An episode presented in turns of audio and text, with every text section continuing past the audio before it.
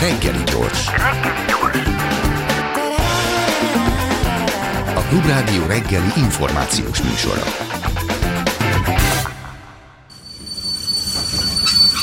Reggeli személy. Aki Gyurkó Szilvia gyermekjogi szakértő, a Hintalovon Alapítvány alapítója. Szervusz, jó reggelt kívánok! Szia, jó reggelt! Köszönjük, hogy eljöttél. Kezdjük egy aktualitással.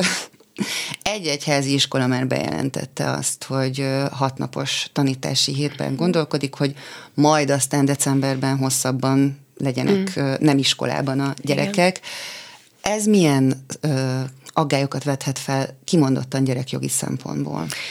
Ez azért egy nagyon nehéz helyzet, mert az egyik oldalról az ember érzi a, a, az anyagi nyomást, és az, hogy hogyha egy iskolának mérlegelni kell a között, hogy tudok-e egyáltalán tovább működni, vagy most valami megszorító intézkedést bevezetek, akkor utóbbi mellett fog dönteni itt igazából az a nehéz, hogyha ez iskola úgy tekint magára, mint hogyha egy, egy magányos szigeten élne, és senki nem lenne körülötte, de hogy minden iskola be van ágyazva, úgy egyébként a, abba a módba, ahogyan élik a szülők az életüket, meg a gyerekek az életüket. Tehát az, hogy egy hétvégéből kiveszek egy napot, és ott tanítani kell, a gyerekeknek iskolába járni, az nem csak az iskolát érinti, az érinti a szülőket, érinti a kisebb testvéreket, érinti a nagyobb családot, és hogyha gyerekjogi nyelvre lefordítom, mondom, akkor nyilvánvalóan érinti a gyereknek azt a jogát, hogy a szüleivel minőségi időt töltessen együtt, érinti azt a jogát, hogy megfelelő módon tudjon pihenni, játszani, szabad időt eltölteni, és hát nem utolsó sorban, ugye minden gyereknek joga van arra, hogy olyan mintákat kapjon gyerekkorában, amiket követve aztán egészséges felnőtté válhat, ugye ez az egészséges fejlődéshez való jog,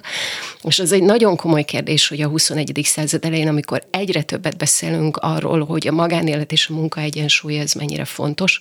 Vajon jó mintát mutatunk a gyerekeinknek, amikor azt mondjuk nekik, hogy hát nem baj, hogyha hétközben nem pihensz, meg nem baj, hogy egy fél éven keresztül nem figyelsz oda a saját jól létedre, vagy most összeszorítod a fogadat is nagyon sokat dolgozol, mert majd egybe azt kipihened, miközben, miközben tudjuk, hogy ez nincs így. Tehát a, a játékos szabadidőhöz való jog, um, ugye egyáltalán a pihenés, a családdal való idő, és nem utolsó sorban a mintakövetés, ezek, ezek alapvető jogok, amiket um, amiket sérthet egy ilyen szabályozás. Még egyet fontos kiemelni ezen a területen, hogy nem csak a döntés számít, hanem az oda vezető út is. Tehát, hogy bevonták-e a gyerekeket, vagy az történt, hogy hát most szeptember 1 van, akkor mostantól így lesz. De hogy ezt a szülők hogy oldják meg, mert ugye nekik nem lesz az őszi meg a téli szünetben több szabad idejük. Tehát, hogy lehet, hogy az van, hogy akkor a gyerekek többet maradnak majd egyedül, és nem lesz, aki vigyáz rájuk, vagy a szülők nem tudják ezt megoldani, vagy a nap, nagyszülőkre hárul több teher. Tehát, ha nincs gyerekek bevonása, nem a fejük fölött hoznak egy döntést, ha nincs a szülőknek a bevonása, és hát nem utolsó sorban a tanárok között is vannak szülők, tehát hogy az ő gyerekeiknek is ez egy kérdés, hogy anyukájuk, apukájuk velük tud-e lenni hétvégén, vagy ők akkor valahol le vannak parkoltatva. Szóval, hogy az iskolák azok, azok organikusan benne vannak abba, ahogyan mi éljük az életünket, és hogyha ezeket a szempontokat nem vesszük figyelembe, illetve az az út, ami egy ilyen döntéshez vezet, az nem participatórikus, tehát nem bevonásra épülő aktív részvételére, véleménynyilvánítási jogokkal, gyerek oldalon, uh-huh. szülő oldalon, akkor nagyon komolyan sérülhet a, a, az a bizalmi kapcsolat, ami kell ahhoz, hogy egy iskolában jó legyen a klíma, jó legyen a légkör, és hát a végső soron tudja azt üzenni, hogy hát bírjátok ki, most ez van, ki kell bírni, alkalmazkodjatok, és igazából az intézmény csak azt veszi számba, ami, ami neki, neki fontos. Miközben a gyerekek azt azért meg szokták érteni, hogy most erre nincsen pénzünk, úgyhogy most egy picit erről le kell mondani. Még az ENSZ gyerekjogi egyezménye is kimondja azt, hogy a gyerekeknek joguk van ahhoz, hogy bevonják őket az őt uh-huh. érintő kérdésekbe, ezekben véleményt nyilváníthassanak, és ezt a véleményt, a döntést valóban meghozók figyelembe is Igen. vegyék. És itt tulajdonképpen már ki is lyukadtunk a, a mai nagyobb témánknál, ami egy általánosabb gyerekjogi uh-huh. megközelítés, hogy hogy az a gyerek, aki, akit nem vonnak be az ilyen jellegű döntéshozatalokba, azok a gyerekek, akiket nem nevelnek a saját jogainknak ismeretére, tehát nem jogtudatosságra mhm. nevelnek, azokkal milyen, tehát milyen hátrányokat szenvednek el pontosan? Tehát én azt látom, egyre nagyobbnak látom a hiányt és a, le, a lehetőségtelenséget a mm. rendszerben arra, hogy az iskolákban jogtudatosságra neveljük a gyerekeket. Milyen következményekkel jár el ez, a, ez az ő jogaikra nézve, ha nem tanítják meg nekik a jogaikat? Én, én ezt az egészet ott kezdeném, hogy hogy szerintem sokan nem tudják, hogy mit jelentenek a gyerekjogok. Ugye nem csak a gyerekek nem tudják, a felnőttek se tudják. Tehát a, azt szeretném rögtön az elején leszögezni, hogy a gyerekjogok az, az bárki össze tudja gyűjteni. Tehát most egy esős délelőtt van, leül valaki egy üres lappal, meg egy bögre teával egy asztalhoz, és végig gondolja, hogy mire van szüksége egy gyereknek ahhoz, hogy jól legyen, és mitől kell megóvni egy gyereket az élete első 18 évében ahhoz, hogy ne sérüljön, akkor tökéletesen összeszedi a gyerekjogokat. Tehát ebben nincs semmi, semmi extra, semmi meglepő. A gyereknek jog van a családhoz, jog van arra, hogy figyeljenek rá, joga van arra, hogy tanuljon, hogy pihenjen, hogy játszon, hogy iskolába járhasson, hogy egészséges lehessen, hogy lakhasson valahol, hogy a szüleitől ne szakítsák el, hogyha szülei elválnak, akkor a másik szüleivel kapcsolatot tarthasson, hogy ne érje bántalmazás, ne használják szexuálisan, ne kényszerítsék munkára. Tehát, hogy ennyi. Tehát a gyerekjogok azok nem, nem olyanok, amik valami ú, nagyon-nagyon kell tartani tőle, hanem, hanem meggyőződésem, hogy a szülők és a családok, és egyébként az iskolák egy jó része is ennek számos részét hozza. Vannak azonban olyan gyerekjogok, amik egyszerűen kulturálisan, vagy a hagyományaink szerint idegenek tőlünk, és ez az, amire te is utaltál, ugye ez a részvételhez kapcsolódó dolgok, a véleménynyilvánításhoz való jog, az, hogy a gyereknek joga van, hogy úgy kapjon információkat, hogy azt ő megértse.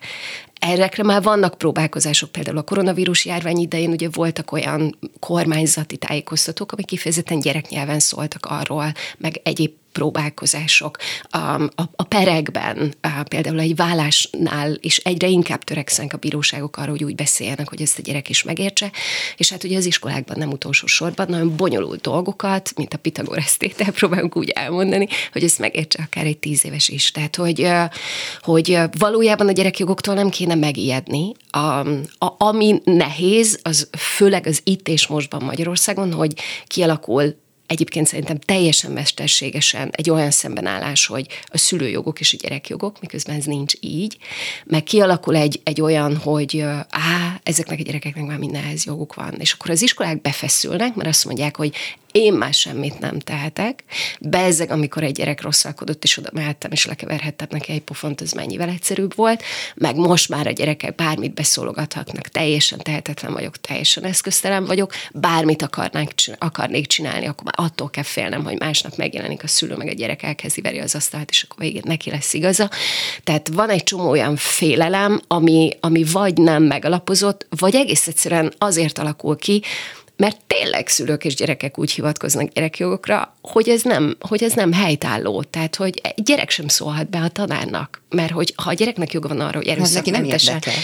Nem érdekel, és nem joga. Tehát, hogy, hogy ahogyan én, én, ahogy te sem csapkodtad meg a fenekemet a, az öveddel, hogy egy picit késtem, mielőtt elkezdődött ez a műsor, ugyanúgy nekem sincs jogom arra, hogy téged akár fizikailag, akár verbálisan bántsak. Tehát az, hogy a, a jog az azt jelenti, hogy én felelős vagyok a saját jólétemért, meg azért a közösségére, aki itt van, hogy az én jogom odáig terjed, ahonnan a tiéd kezdődik. Nekem jogom van elmondani a véleményemet, és neked is jogod van elmondani a véleményedet, ami azt jelenti, hogy én meghallgatlak, és ami nekem jól esik figyelem és hallgatás a terészeden, azt én tudom adni neked. Tehát, hogy a gyerekjogok az az egyik legkomolyabb erőforrásunk, és a gyerekek ezeket hoznák, és a szülők és a felnőttek is ezt hoznák, hogyha ez, ez jó lenne keretezve. De ehelyett van egy elnyomás, szőnyeg alá söprés, démonizálás, amiből meg az következik, hogy tényleg nagyon sokszor úgy hivatkoznak a gyerekjogokra, hogy ez nem oké. Nekem is van ilyen tapasztalatom gyerekjogi óratartás iskolában, odaírunk, hogy gyerekmunka, és akkor tudod, 30 gyerek kéz a levegőbe, hogy de akkor elmosogatni, ágyat bevetni, Igen. levinni a szemetet, akkor az is gyerekmunkának számít. Nem és az akkor, kötelesség. Így, és akkor mondod, hogy, hogy hát, ne, hát az, az a válasz felelősséget a saját családod, meg annak a helynek, ahol Te laksz, a jól létél. Pontosan. Tehát, hogy ez felelősség, és nem az van a mérleg két serpenyőjében, hogy a jogok meg a kötelességek. Ez, ez egy ez nem, azok kéz a kézben járnak. Hát, ugye? és hogy a felelősség, a jogok és a felelősség, az azokért vállalt felelősség. Már ha elkezdjük számba venni a gyereki kötelezettségeket, akkor valójában az a kérdés merül fel, hogy, hogy hát, hogy mit jelent gyereknek lenni? Hogy, hogy hol, hol húzódnak a határai egy gyerekkornak, hogy mit gondolok, hogy egy gyerek mire képes, és ez nagyon fontos, hogy a gyereket képessé tegyük sok mindenre, mert a gyerekkor az megint, ahogy az iskola nem önálló sziget, a gyerekkor sem egy buborék. A gyerekkor az arról szól, hogy próbálgatom, kísérletezem, tapasztalom azt, amit aztán felnőttként meg fogok tudni élni. Ha te felnősz egy olyan családba, ahol fontos a véleményed, akkor felnőttként tudsz lenni egy olyan citvajen, egy olyan tudatos állampolgár, aki azt gondolja, hogy figyelj, nekem jogom van elmondani a véleményemet, kíváncsi vagyok a tiédre is, tök jó, hogyha meghallgatjuk egymást, nem akarlak meggyőzni, nem akarom, hogy te meggyőzz engem, beszélgessünk, vagy, vagy, az, vagy a részvétel. Tehát, hogy a gyerekkor az nem úgy ér véget, hogy elfoly majd gyertyát a 18. születésnapomon tortámon, hanem egy lépésben, hanem a gyerekkor átfordul egy olyan felnőtt korra, amiben azok a tapasztalások lesznek a, a motor, az előrevívő erő, meg sajnos néha a démonok, amiket felnőttként is viszünk magunkkal. Tehát ezért fontosak a gyerekjogok hogy tájékozódni tudjunk aztán felnőttként a világban, úgy, hogy ezzel másnak sem ártunk, és saját magunkra is tudunk vigyázni. Uh-huh. Ideális esetben hol és mikor kezdődik a gyerekek jogtudatosságra nevelése?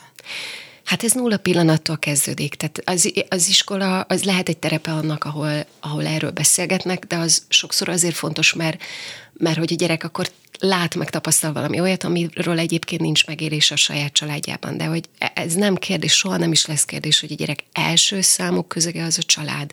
Tehát ahogy én egy, ahogy én egy kisbabához viszonyulok, ahogy, ahogy ő fontos nekem, ahogy reagálok arra, hogyha sír, ahogy együttműködök a párommal, miközben őt neveljük, ahogy ő van a testvéreivel, ahogy bevonjuk a nagy családot. Tehát ezek mind-mind gyerekjogi szempontból fontos tapasztalások. Nincs felcímkézve, tehát a nap végén, amikor egy szülő mondjuk naplót ír, hogy hogy tehet a napom, akkor nem lesz egy ilyen checklist, amin kipipálgatja, hogy oké, okay, most akkor gondoskodtam az ő egészséges jólétéről, anyagi biztonságáról, és egyébként megtanítottam cipőt fűzni, tehát akkor az is teljes. Megkérdeztem arról, hogy mit szeretne Megkérdeztem, ebédelni. mit szeretne ebédelni, megtanítottam őt arra, hogy nem mindig az ő véleménye megdöntése meghatározó alkalmazkodik a többiek. Tehát, hogy ez tehát nem, nem így működik, de mégis csinálják és hogy ez, ez egy piszok fontos dolog, hogy az iskola rá tudja kötni, vagy rá tudnak kötni kognitív kereteket, de valójában a gyerekjogok azok nagyon játékos dolgok. Mi például óvodáskorú gyerekeket, vagy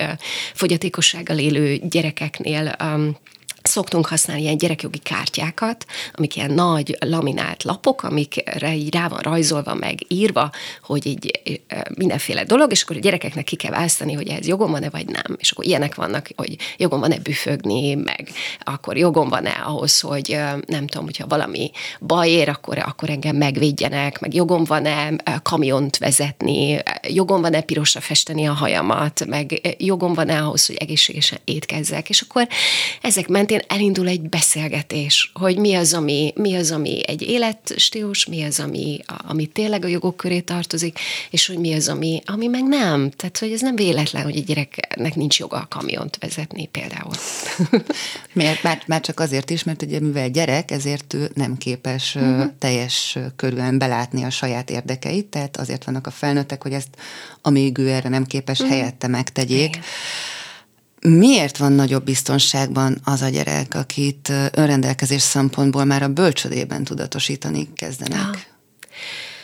Hát figyelj, ez, ez um, mert hogy minden velünk kezdődik. Tehát az, ahogy te vagy a testeddel, ahogy te vagy az érzéseiddel, ahogy a mások szemében meglátod magadat, ahogy a szüleid nevelnek téged, ahogy viszonyulnak hozzád, és az, hogyha jogod van nemet mondani, az egy akkora tanulás, ami, ami élethossziglan lerakja azokat az alapokat, ami segít neked abban, hogy, hogy tud tartani a határaidat, és tud segíteni másoknak, hogy jól tartsák a te határaidat. Tehát ez egy, ez egy piszok fontos dolog, hogy, hogy egy szülő engedje a gyerekét nemet mondani, és, és hogy ebben legyenek tapasztalások. Tehát a szülő is tudjon a gyereknek nemet mondani. A, amúgy most sok esetben szembesülök azzal, hogy a szülők oldalán rengeteg bizonytalanság van. Egyébként pont a gyerekjogok miatt, meg amiatt, hogy egyre többet tudunk arról, hogy mire van szüksége egy gyereknek ahhoz, hogy jól legyen.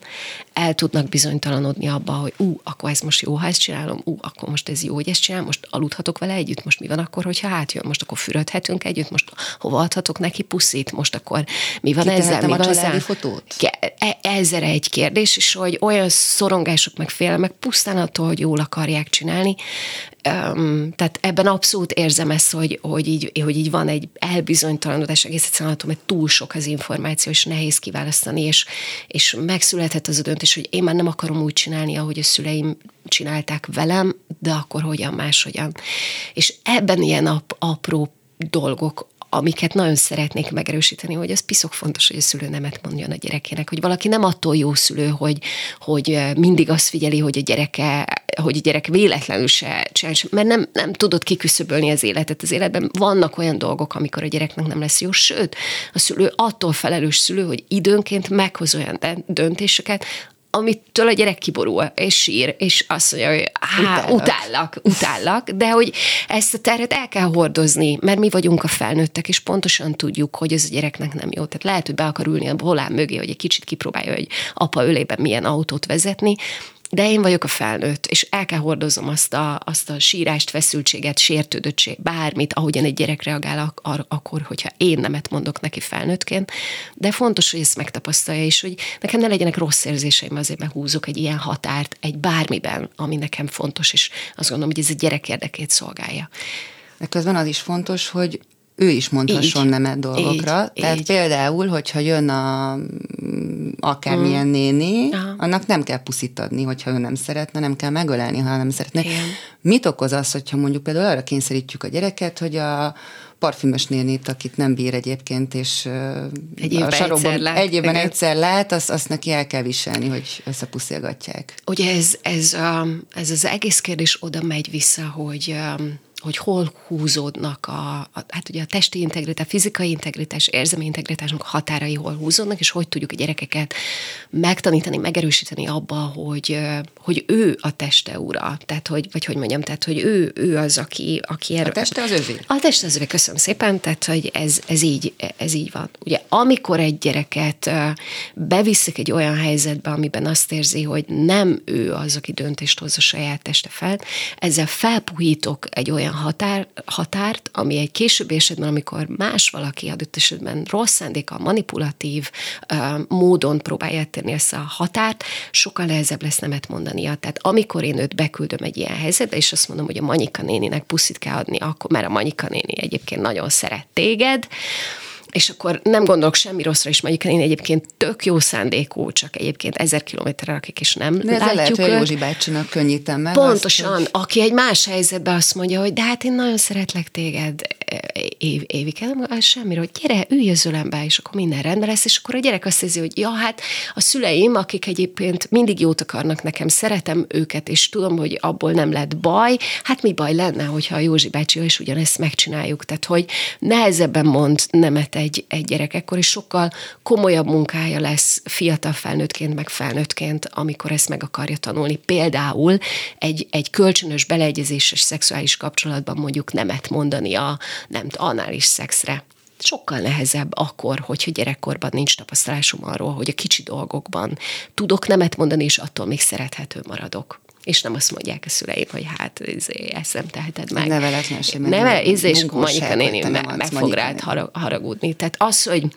nemet mondok, és attól még szerethető vagyok, ez egy baromi fontos élmény gyerekkorban, és ez a munkahelytől kezdve tényleg az intim kapcsolatokig, vagy párkapcsolatig sokat segít abban, hogy az ember a saját szükségleteit tudja elmondani, képviselni szexuális nevelést érdemes már egészen kicsikortól elkezdeni, tehát ez a pár éves kort értjük egészen uh-huh. kicsi kor alatt, de a szexuális nevelés az nem, hogy nem csak a szexről szól, hanem alig-alig szól magáról, konkrétan a mm. szexről, sokkal inkább egy emberi jogi szemléletre mm. nevelés, mm. ahol a kölcsönösség és a beleegyezés, mint alapfogalmak, a másik integritásának a tisztelete, mint a alaphozzáállás van jelen. Yeah hogyan hat a későbbi, a felnőtt életre az, hogy én gyerekként mennyire tanulom meg ezeket az alapvetéseket, hogy hogy nekem addig tartanak a jogaim, ahol a másoknak a jogai kezdődnek, és hogy, és hogy ez a fajta együttműködés, hogy én felismerem a kölcsönösséget, és keresem a beleegyezést hogyha ezek nincsenek jól megalapozva, uh-huh. az hova vezethet felnőtt korban, vagy fiatal felnőtt korban akár már?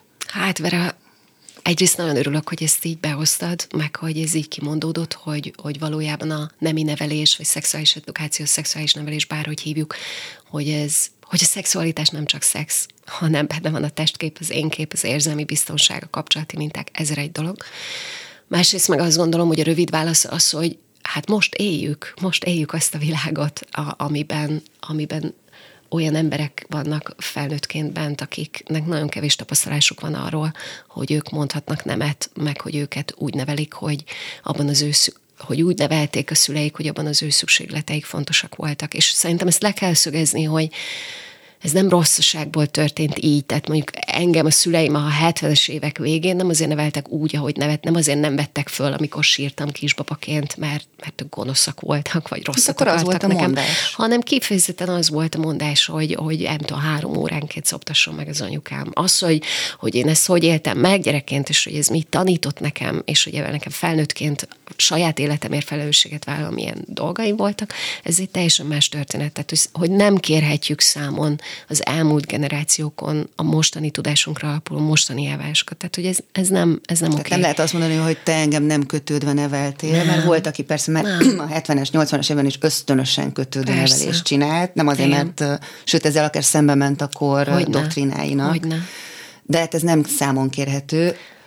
Ma sem könnyű számon kérni egyébként, mert nagyon keveset tudunk ezekről a dolgokról úgy Igen. általában. Tehát Igen. akinek nem kimondottan Igen. témája vagy érdeklődési Igen. területe ez, viszonylag keveset hallunk ezekről Igen. a dolgokról, ahhoz képest, hogy egy egészséges társadalom, tehát amit kérdezni Nem. akarok ezzel a hosszú-hosszú mondattal, hogy hogy néznek ki egy olyan társadalom, mondjuk Magyarországon, ahol felnő egy-két generációnyi olyan ah. ember, akit, akit kötődő neveléssel neveltek, akinek a, a szexuális nevelése, illetve ah. az emberi jogokra nevelése már kicsikorban megkezdődött, akár olyan ha. szinten, hogy nem vesszük el egymástól a lapátot, ha. és hogyha nem adja oda a másik, akkor se ütjük meg, mm. etc. etc. Mm. Mennyiben kalibrál át egy társadalmat az, hogyha ilyen szempontból tudatos? Hát figyelj, én, én többek között azért foglalkozom ezzel, mert mélyen-mélyen hiszem, hogy egy jobb világhoz vezet az, hogyha a gyerekeknek arról tapasztalásuk van, hogy, hogy őket tisztelettel nevelik, hogy ők, hogy ők fontosak, és hogy úgy tudnak kapcsolódni a saját szüleikhez, amiben, amiben belefér az, hogy a szülő hibázik, amiben belefér az, hogy a szülő ezt jelzi, amiben belefér az, hogy a gyerek nemet mond, amiben belefér egy csomó-csomó minden, és van, ami nagyon nem fér bele, például az erőszak. Tehát, hogy, hogy az az alaptétel, hogy az erőszak minden formája megelőzhető, és egyetlen formája sem megengedhető. Szerintem, ha ezért tudunk tenni, meg dolgozni, meg amiről te beszéltél, hogy, hogy jól tudjunk kapcsolódni egymáshoz, szülő, gyerek, gyerek, gyerek, szülő, szülő, felnőtt, felnőtt. Ez szerintem baromi fontos, és ez, ez, ez gyerekkorunkban gyökerezik, mert, mert egyrészt tudjuk ezt a, a, a transgenerációs történetet, tehát hogy vannak olyan sztorik, amik hát visszük magunkkal, megkaptuk, megérkezett, meg, meg a gényeinkbe van kódolva, és e, ebből a szempontból is nagyon izgalmasak a gyerekkor, meg a, a, a gyermeki lélektan, agyfejlődés minden kapcsán végzett kutatások, amik akár azt mutatják, hogy, hogy hogy egyszerűen az agyfejlődés, hogy mennyivel többet tudunk ma arról, hogy egy gyerek nem készen születik, az, hogy milyen hatások érik őt az első napokba, hetekbe, fél évbe, évekbe, hogy ez mennyire meghatározza az, hogy az agya hogy húzalozódik be belülről kifele, alulról fölfele, hogy a traumák, amiket, ami őt éri, hogy ez mennyire befolyásolja őt, hogy mennyire lesz stressztűrő, hogyan fog reagálni, hogyan tud kapcsolódni másokhoz, és hogy a kapcsolódásra miről fog szólni, a, a dominanciáról, a leuralásról, mert azt tanulom, hogy, hogy akkor kapcsolódok, ha a másik azt csinálja, amit én mondok, vagy azt éli meg, hogy akkor kapcsolódok, hogyha ez egyenrangú, vagy azt éli meg, hogy akkor kapcsolódok, ha én alárendelődöm. Tehát ezer dologgal többet tudunk ma arról, hogy miért fontos a gyerekkor, és én hiszem, hogy, hogy sokkal békésebb lenne az a világ, amiben a gyerekek így nőnek föl, meg a szülők nem bűntudattól terhesen, meg nem olyan dolgok, amiket utána nehéz. És itt csak annyit tennék közé, hogy számon kérni nem lehet ezeket azért, de hogy olyan fontos erről beszélni. Tehát, hogy anélkül, hogy azt mondanánk, hogy, hogy minősítenénk a szüleinket, beszélni arról, hogy nekünk ez milyen élmény volt, és hogy ők erre tudjanak reagálni. Szerintem ezek nagyon gyógyító beszélgetések tudnának lenni. Sok-sok családban nem hibáztatva, minősítve, hanem egyszerűen csak beszélgetve. De hogy vissza ez a másikhoz, hogy milyen lenne a, a társadalom, hát, hogy egy konkrét példát mondjak, azok a felnőttek, akik, vagy azok, akik gyerekként így nőnek föl, felnőttként nem vesznek mindent személyesre. Tehát mondjuk, hogyha van egy időjárás előrejelzés, ami szerint esni fog az eső, és ők ebben a helyzetben meghoznak egy döntést, hogy mondjuk egy tűzjátékot nem kell megtartani, majd utána mégsem lesz eső, nem fogják azt érezni, hogy ez egy személyes támadás ellenük volt. És tehát, hogy nem személyes, hanem, hanem tényszerű. Tehát, hogy attól, hogy valaki meleg, és ő megéli a saját melegségét, az nem támadás velem szemben, mert ez nem személyes. Tehát, hogy nekem nem lesz kevesebb jogom azzal, hogy neki is joga van megélni a, a, a sajátját. Tehát az elfogadás, akár a melegekkel kapcsolatban, akár a, a, a nem, az etnikai kisebbségekkel kapcsolatban, a más bőrszínű emberekkel kapcsolatban, a más vallású emberekkel kapcsolatban. Tehát tehát az elfogadás arról, hogy ez nem személyes, nem engem ö, támad azzal, hogy ő úgy éli az életét, ahogy vallásilag, emberileg, szexuálisan bárhogyan, hanem hogy ő így él. És ez az ő története. Innen folytatjuk Gyurkó Szíve gyermekjogi szakértővel a Hintalabon Alapítvány alapítójával a közlekedés és a hírek után. Reggeli gyors. Klubrádió reggeli információs műsora. És folytatódik a reggeli személy Gyurkó Szilvia gyermekjogi szakértővel, a Hintalavon Alapítvány alapítójával, és valahol ott hagytuk el a hírek előtt, hogy mi a szerepe a gyerekjogokra, tehát a jogtudatosságra nevelésnek, akár a szexuális nevelésnek, emberi jogi oktatásnak, a, a gyerekek életében, és éppen a, arra kanyarodtam volna rá, hogy ha ezt most kimondottan az iskolai terekben Aha. vizsgáljuk, tehát ha például azt nézzük, hogy, hogy mennyire tudják a gyerekek a különbséget a között, hogy én most visszajelzek neked, hogy amit mondtál, ahogyan mondtad, az nem tetszett, nem értek egyet mm. vele, szerintem ebben nincs igazad, vagy ezt nem biztos, hogy most nagyon jól csináltad, tehát a jogos vagy érthető kritika és visszajelzés és a zaklatás közti különbséget, ha nem értik a gyerekek, akkor az hova vezet például egy felnőtt életben, de maradjunk leginkább a... Hát ugye, a, amit pedzegetsz, szerintem sok szempontból az, hát részben gyerekjogi kérdés, részben, részben meg ugye erőszakmentes probléma megoldás, meg kommunikáció kérdése, az asszertivitás, meg az agresszivitás közötti kérdés, tehát ahogy képviselem a saját szükségleteimet, és próbálok tenni érte, és képviselem azokat, és hol van az a határ, amit átlépve um, már bántok másokat, és hogyha ez rendszeresen előfordul, akkor ugye előáll ez az iskolai zaklatás kérdés ez, ez, ha az iskolai közeget veszem, akkor megint azt kell mondani, hogy, hogy egyetlen gyerek sem buborék, tehát az, hogy én mit hozok otthonról, milyen érdekérvényesítési vagy kommunikációs technikát tanultam meg otthon, hogy az asztalra kell csapni, kiabálni kell, meg kell lapulni, ki kell bekelni, tehát bármit hoz, hozhattam.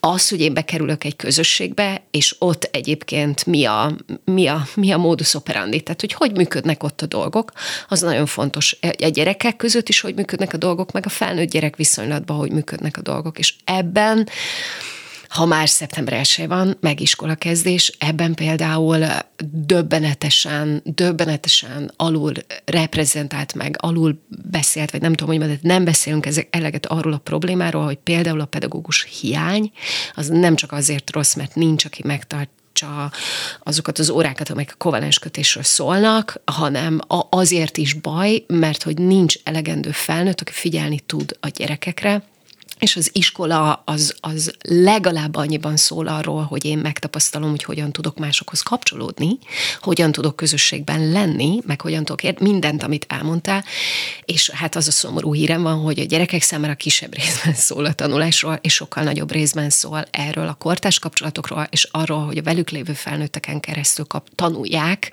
azokat a mintákat, amiket egyébként ők, ők felnőttként majd szintén eldöntik, hogy akarják-e követni, vagy nem akarják akarják követni. Tehát az, hogy, hogy egy iskolai zaklatás esetről nincs tudomása egy felnőttnek, az nem csak azért lehet, mert nem veszi észre, vagy mert elfordítja a fejét, hogy ne is kelljen látnia, hanem meg konkrétan előfordulhat az, hogy nincs ott ö, olyan felnőtt, aki a gyerekekre figyelni tud, és be tud lépni ezekbe a helyzetekbe, vagy tud visszajelzést adni. És ez pláne egy különösen érzékeny téma ott, ahol még mindig tartja magát az a reflex, hogy amikor egy gyerek oda megy mondjuk a felnőtthez, és azt mondja, hogy a Pisti ezt és ezt csinálta, Igen. akkor rögtön azt mondjuk rá, hogy ne árulkodj. Igen.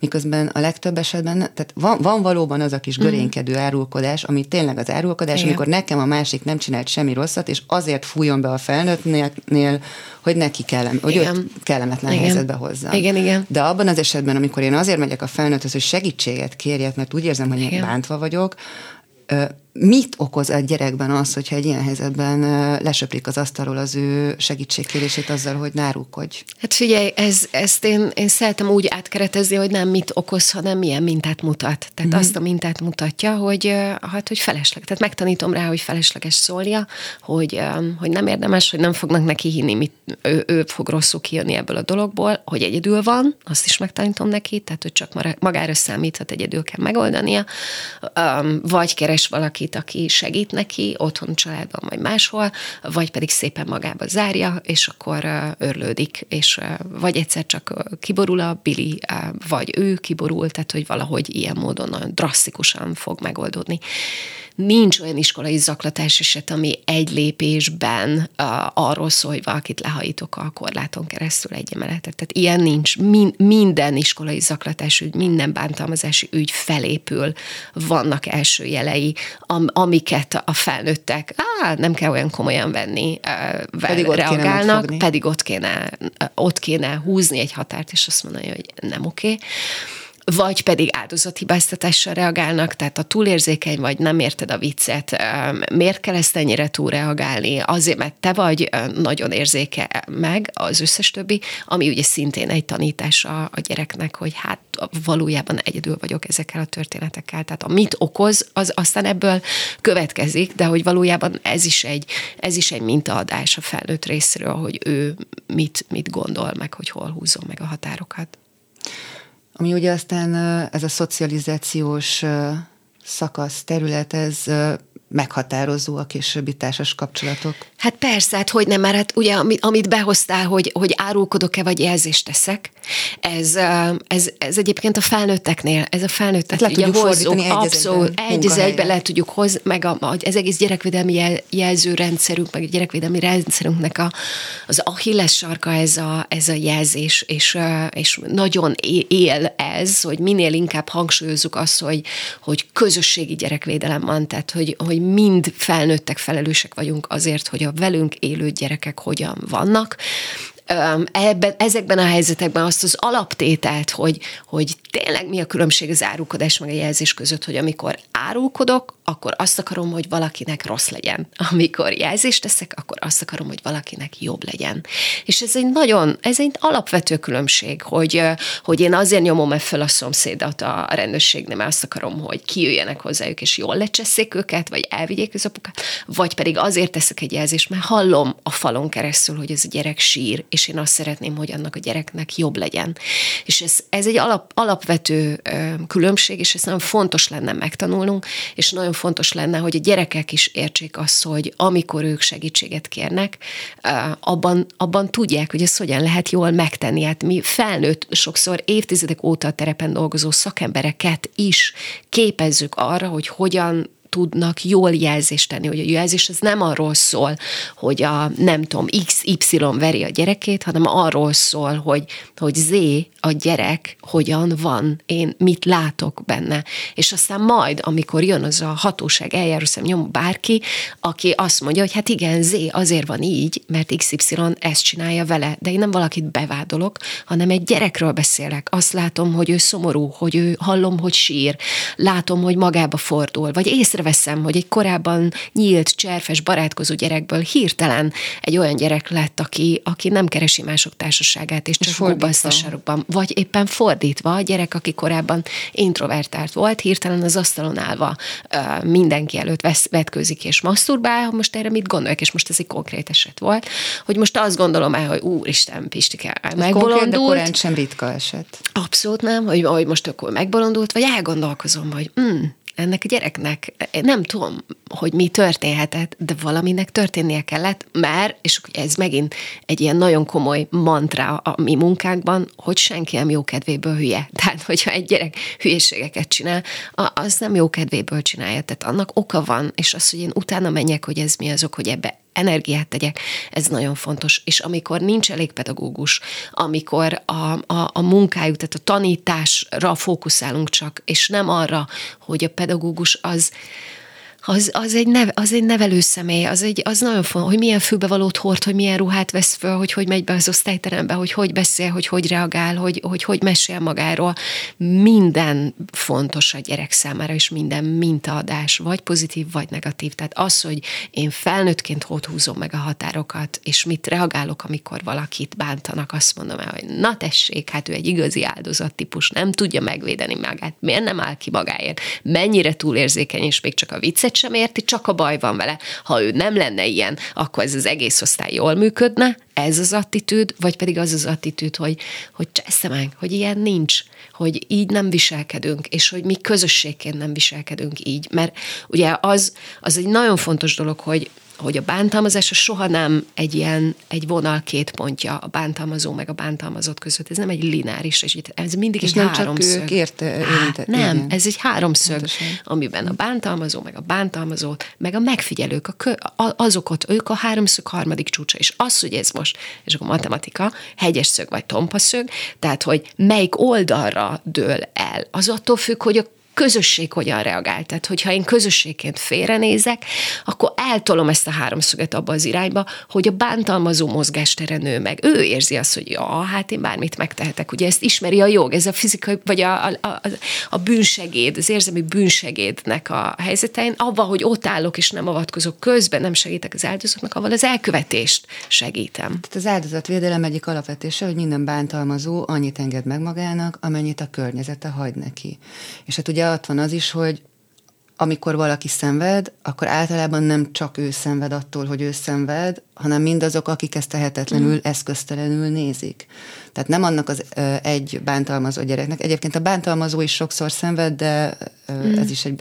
Hát ez mindenki, mindenkire kihat. Tehát, hogy nem tehetek úgy, mint hogyha az egész osztályközösséget nem érinteni az, hogy van valaki, akit bántanak, vagy van valaki, aki bánt. És hogy az nagyon fontos, hogy, hogy az se jó kedvéből hülye, aki bántja a többieket. Tehát, mm. hogy annak is oka van, és annak is oka van, hogyha valakinek a, a, az önvédelmi képessége gyengébb. Ezért nem segít ezekben a helyzetekben, hogyha megfogom a bántalmazott gyereket, kiemelem, és lepöttyintem őt egy másik intézménybe, az esetek nagyon nagy százalékában ez nem segítség, mert viszi magával azokat az élményeket, és nem megoldom a problémát, átteszem a problémát. Ugye évek óta beszélünk arról, hogy például egyházi közösségekben az, hogy van egy bántalmazó egy, egyházi munkatárs, vagy, vagy nem tudom, pap, vagy bárki, akit kiemelek egy közösségből, átteszem a másikba. Ahol folytatja ugyanazt. Ugyanúgy folytatja, tehát, ne, tehát de, deportálom, tehát hogy átteszem egyik helyről a másikra a problémát, és nem megoldom, és ugyanez van a gyerekeknél is, tehát iskolai közösségben az, hogy ez az az egész intézménynek a klímájáról kell beszélni, arról, hogy mi közösségként hogy vagyunk, hogy vagyunk abban, abban nagyon fontos szerepe van a felnőtteknek, mert a kereteket, a határokat, a, a mintákat, az alternatívákat ők tudják mutatni, ha a felnőtt fáradt, stresszelt, azt érzi, hogy kizsákmányolják, kihasználják, szétégetik, nincs elkelegen, nincs kivel összenézni, az a fontos, hogy napról napra le legyen adva az óra, akkor akkor ki van a gyerekek körül? Akkor nem iskolarendőrre van szükség, vagy iskolaőrre, aki nyakon csapja őket, ha valami rosszat csinálnak. Olyan felnőttekre lenne szükség a gyerekek körül, akik figyelnek rájuk, akik meg tudják hallgatni őket, és akiknek van képességük, lehetőségük, idejük, módjuk arra, hogy a gyerekekkel közelebb, bizalmi kapcsolatba kerülve tudjanak többet megtudni arról, hogy ők valójában hogy vannak, és mitől és miért viselkednek úgy, ahogy viselkednek. És hát innentől lehet elkezdeni arról beszélni, hogy mi az, hogy etikus érdekérvényesítés. Uh-huh. Tehát, hogyha neked van egy vágyad, elképzelésed, hogy hogy szeretnéd, hogy a dolgok Igen. menjenek, akkor pontosan mi, meddig vagy te etikus abban a helyzetben, amiben ezért dolgozol, hogy az történjen, amit szeretnél. Igen. Ez abszolút, és ez igaz a felnőttekre is, meg igaz a gyerekekre is, és hogy, hogy sok szempontból azok a polgári engedetlenség és, és, és sztrájk törekvések, amiket a tanárok hoznak, az szerintem tud jó mint a gyerekeknek lenni arra, hogy hogyan állok ki magamért, hogyan próbálom képviselni az érdekeimet, miközben ez egy piszok, piszok nehéz helyzet, hogy, hogy ők a gyerekért felelősek, és látom a gyerekvédelem, hogy a gyerekvédelem nem sztrájkol, miközben mondjuk az állami gondoskodásban élő gyerekekről vagy mellettük lévő felnőttek közül ugye minden negyedik hiányzik. A gyerekvédelem alapellátásában minden tizedik szakember hiányzik. Tehát a gyerekvédelemben dolgozók ugyanúgy kimehetnének az utcára. A gyerekek mehetnének ki az utcára, csak hát ugye a gyerekek ritkán mennek ki az utcákra a transzparensekkel, amik arról szólnak, hogy, hogy nem működik a nevelési tanácsadó, meg nincsen jó családsegítőnk, meg szeretnénk olyan pedagógust, aki nem fáradt és nem, nem frusztrált, meg szeretnénk, hogyha az anyukánk úgy jönne haza, meg az apukánk úgy jönne haza, hogy ők jól vannak. Tehát így ilyen gyerektüntetések nincsenek, miközben hát az ő... volt hasonló, és, és ez egyébként egy érdekes kérdés, hogy annak ellenére, hogy az iskolában a kerettanterv szerint nem igazán tan, tehát a családi életre nevelés, ja. Elkölcstan, ezek nem igazán segítik a gyerekeket abban, hogy, hogy ezeket a kereteket minél jobban mm. ismerjék és alkalmazzák.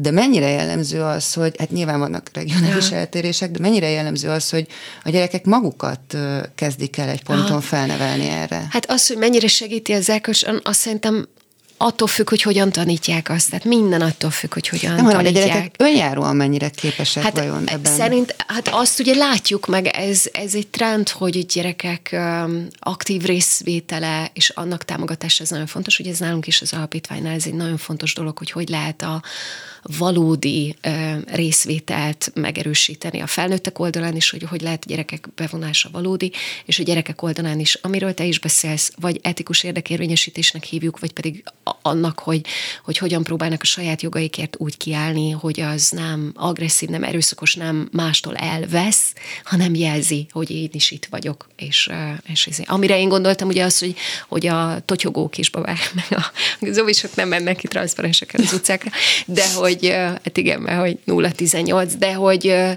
hogy szerintem ez, ez, egy, ez egy piszok fontos dolog, hogy milyen mintákat adunk a gyerekeknek, és hogy mennyire hagyjuk őket, hogy ezeknek a mintáknak a mentén saját gondolataik legyenek, mert mondjuk az se jó, ha én vagyok egy, nem tudom, gondolok valamit a világról, politikáról, ideológiáról, és azt tolom rá egy-egyben a gyerekemre, és azt várom el tőle. Én azt gondolom, hogy az a felelős szülői magatartás, hogyha működök valahogy, és utána biztosítom a gyereknek, hogy kérdezzen. Szerintem pedagógusoknak is ez nagyon fontos, hogy lehet az osztályban olyan gyerek, aki ezzel nem ért egyet, és az is nagyon fontos, hogy ő is elmondhassa a véleményét, hogy figyelj, én most ezzel nem ért, vagy én ezt máshogy látom, mert abban a pillanatban kap viszont egy olyan mintát, vagy kap és egy olyan mintát, ami, ami meg nagyban segíti őt arra, hogy ez, amiről annyit beszéltünk, hogy, hogy a másik elfogadása és, és a jogokkal való élésnek úgy tekint, vagy úgy tekinteni a jogokra, mint a jogosultság, hanem hogy mint a pite, vagy nem mint a pite, hogy nem lesz nekem kevesebb attól, hogy a másiknak is jut. A jogok az nem pite. Általában az emberi jogok, igen. igen. Ez egy alapvetés, hogy attól nekem nem lesz kevesebb, hogy másnak is igen. jut. jut és különösen érvényes lehet ez azokra, akik rossz helyzetben vannak, mm. és, és hogyha hallanak azokról a jogokról, amik az ő jogaik, Igen. akkor ez akár lehet segítség abban is, hogy segítséget tudjanak kérni. Ha, ha a gyerek tud szembesülni azzal, hogy ami velem történik, Igen. akár otthon, Igen. Akár az iskolai közösségben, Igen. az nem oké, okay, akkor onnantól már egyel könnyebb dolga van akkor, amikor segítséget kell kérni. Hát figyelj, ez, ez egy, ez egy piszok, piszok nehéz kérdés, mert a, most képzeld el azt a helyzetet, hogy bemész egy osztályba, és beszélsz arról, hogy Mondjuk erről, hogy Magyarországban a testi fenyítés tilalma 2005 óta van hatályban, de egy, -egy gyereke, egyetlen gyereketnek sem lehet pofont adni. Ennyi. Ahogy egy felnőttnek sem lehet pofont se adni. A szülője, tehát, se a tanára, mert a kollégámat csapofozom meg, és így, a Tehát, hogy a gyereknek sem. nem többlet joga van, hanem egyszerűen 2005-ben felemelték ugyanarra a szintre, mint egyébként a felnőtteket. De hogy tudom, mert ismerem a statisztikát, hogy egy 30 fős országban 10-15 gyerek van, akit igenis vernek otthon hogy viszed be ezt az információt úgy, hogy ez a gyerek biztonságban legyen. Tehát uh-huh. ne az történjen, hogy ő ezzel az információval hazamegy, és otthon két ordas nagy pofont kap, hogy majd én megmondom, hogy neked milyen jogaid vannak, itt úgy nevelnek, ahogy én mondom, típusú hozzáállás. Tehát az, hogy, hogy, hogy te csak felelős, és ugyanezt vonatkozik például a szexuális edukációra, ezért volt iszonyatosan dühítő, amikor beleszálltak a, a minőségi, a valódi sztenderdeken alapuló szexuális nevelést képviselő szervezeteknek a munkájába, mint például a, a, a miénkbe is, a hintalovonébe is, mert olyan nincs, hogy az ember oda megy egy gyerekközösséghez, és elkezd nekik egy-egybe frontálisan szexről beszélni. Tehát annál abuzívabb, nagyon kevés dolgottól kell képzelni elképzelni, mármint, hogy szakember oldalról. Tehát ilyet, ilyet nem csinálunk, mert az a fontos, hogy a gyerek biztonságban legyen az itt és mostban, és el tudod mondani, és az fontos képviselni, hogy, hogy zéró tolerancia van az erőszakkal szemben. De az, hogy ő ezt, az, hogy segítséget kapjon ahhoz, hogy egyébként, ha, hogy ő hazamegy, és hogy, ő, hogy a szülei, és hogy a szülők neve, és hogy ők szeretik a szülei, lehet, hogy és biztos is, hogy ezer egy szülő szereti a gyerekét amellett is, hogy azt gondolja, hogy a testi fenyítés belefér. És most ezzel a komplex csomaggal hogy tudod hazaengedni a gyereket úgy, hogy ő jól legyen. És ez egy, tehát e- erről órákat lehet beszélni, pro és kontra, így csinálod, úgy csinálod, így keretezed, úgy adod, biztos, hogy, hogy nagy kockázat, csoportosan összeterelt gyerekekkel, és hogy mennyivel biztonságosabb egyénibe. Ezért jó szakértőkre bízni. És hogy ezért jó ezt szakértőkre bízni, meg ezért lenne jó, hogyha ezt nem csak a gyerek oldalán nyomkodnánk, hanem a felnőttek oldalán is. Tehát, hogy például a, a szexedukáció az nem működik úgy, hogy bemész egy osztályba, és akkor ott beszélsz, hanem... Ez egy bizalmi helyzet. Hát, hát akkor ott a felnőtteket, ahol ott vannak, akik ott vannak a gyerekekkel, a tanárokat, a szülőket, tehát mindenki, tehát nem lehet a szülő háta mögött szexuális edukációt végezni sehol. Tehát az, hogy, mert hazamegy a gyerek az információval, leteszi a vacsora szemeli, és a szülő tök joga egyébként azt érzi, hogy őt beszorították egy sarokba, és akkor most ő ezzel a helyzettel mit kezdjen. Tehát ez a partnerség, együttműködés, a gyerekjogok például erről szól. Tehát nem, a, nem az van, hogy én gyerekjogokat így fölnövelek, és akkor attól a szülő joga lecsökken, hanem abban erősödik meg a szülő joga, lehetősége, kompetenciája, hogy a gyerekkel együtt fejlődik. A gyerek a leg, egyik legjobb, szerintem az, élet, az én életemben az egyik legjobb személyiségfejlesztési eszköz, az a saját gyerekem volt. A, aki által visszatükrözött dolgokban volt esélyem úgy látni magamat, ahogy egyébként más kapcsolatokban nem. Tehát, hogy szerintem ezt, ha megengedjük magunknak, akkor a gyerekek nagyon jó tanítóink tudnak lenni, ahogy egyébként nekik szükségük van arra, hogy mi jó tanítóik legyünk. Tehát, hogy ez egy, ez egy win-win helyzet. És nagyon fontos, hogy szabaduljunk meg a tévhitektől, hogy legyünk tisztában azzal, hogy a szexuális nevelés mindig tény, tényalapú, és a tudomány exakt Abszolút. állításait próbálja gyerek nyelven, gyerekek számára befogadható módon uh-huh. átadni. Az ő érdeklődésük és kíváncsiságuk mentén. Ezt a beszélgetést Gyurkó Szilvia gyermekjogi szakértővel, a Hintalovon alapítvány alapítójával azt hiszem még hosszú-hosszú órákon oh. keresztül tudnám folytatni szerintem fogom is keresni az alkalmat, hogy ezt minél többször és minél több féleképpen el tudjuk mondani, hogy a gyerekjog világnézet. Ó, oh, köszi, köszi nagyon. Nagyon szépen köszönjük a beszélgetést.